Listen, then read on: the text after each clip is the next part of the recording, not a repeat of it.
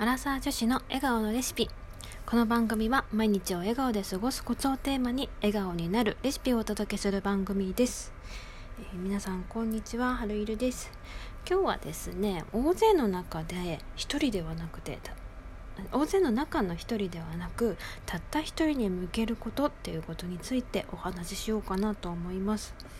このお話は昨日あったティッシュ配りのお話になります。ティッシュ配りただねただのティッシュ配りだったんだけどなんかねなんかこう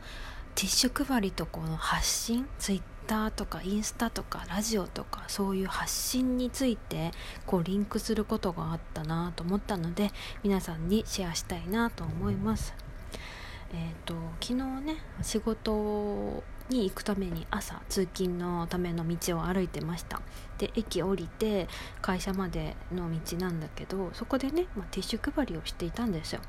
でティッシュ配りの人たちって割となんかポツポツいろんなところにいてでなんか片や大勢に向かってわーっていっぱいいるさエスカレーターの下とかにさこういてさこうとりあえず配る人たちっていうのと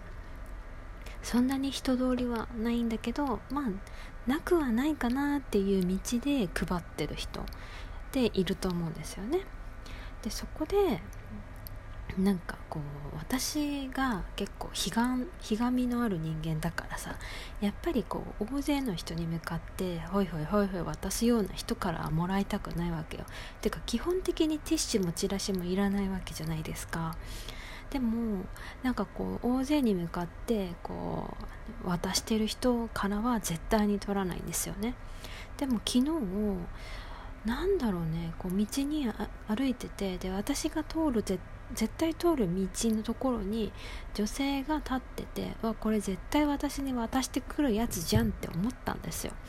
で私に絶対渡してくるから絶対になんか断ろうと思えば断れるし断られているうちの一人になるだけだから別にそんなにね気にはしないと思うんだけどでもなんかねなんか手元に渡されたら思わず取っちゃったんですよね。でなんかまあティッシュティシュ配りのさ過酷さもさ私は知ってるからなんかね取らなきゃなって思いつつもでもなんとなくこうなんとなくで渡されるティッシュって取りたくないんですよ。でもなんか私のために渡されたティッシュはなんとなく取ってしまったんですよね。でなんかこのティッシュのお話って絶対ツイッターとかインスタとかそういうのにも関連すると思うんですよ。自分がこう発信したいことがあってで例えばお洋服のインスタを私前やってたのでねお洋服の話だとしたらこう大勢に人に向けてこんな洋服出たよこんな風に着れたよこんな風に着てみたよみたいな感じってまあふーんって感じじゃないですか。でもたった一人のために例えばあなたに向けてあなたがこういう体験気にしていたから私が着てみたけどこうはならなかったからあなたにおすすめだよみたいな風に言われるとあじゃあ買ってみようかなってなったりとかするじゃないですか。なんかやっぱりねこうたった一人に向けて発信をされると誰か一人にぐさっと刺さるんですよね深く。だからねこう誰かしらに向けて大勢いる中の誰かに向けてきっと刺さってくれるだろうぐらいの情報量よりもたった一人に向けてすごく深く差し込める気持ちをね ナイフじゃないよ気持ちをねさせるとすごくいいコンテンツが生まれるんじゃないかなって思ったんですよね。か一人に向けてめがけてすごく深くこう突き刺さる言葉があったとしたらそれは特別な感情になるしなんかあ私のためにこれ書いてくれたんだなとかね、まあ、私のために渡されたティッシュだったのかなみたいなね。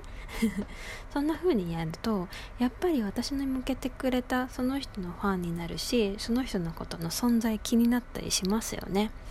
だからねこうこれからの発信このラジオもそうだけどこういう発信っていうのはまあ、大勢に向けて聞いてっていうよりはあなたに向けてあなたに向かって喋りますよぐらいのことの方がたった一人に刺さるんじゃないかなって思ったんです。だからね、まあ、これも大衆に向けてのラジオではあるんだけどでも私の過去に向けての発信でもあるので、まあ、一番ねこう誰かに向けてって誰か一人に向けてっていうのが一番分かりやすいけどそれが誰か分かんないっていう人は過去の自分に向けてお話しするととってもいいんじゃないかなと思います。はい。というわけで今日は大勢の中の一人ではなくてたった一人に向けることっていうのにお話をさせていただきました。本日も最後まで聞いてくださった皆様ありがとうございます。この番組では皆様からの質問、相談を募集しております。お便りやコメントと送っていただけると嬉しいです。ではまた次回の放送でお待ちしております。はるいるでした。またね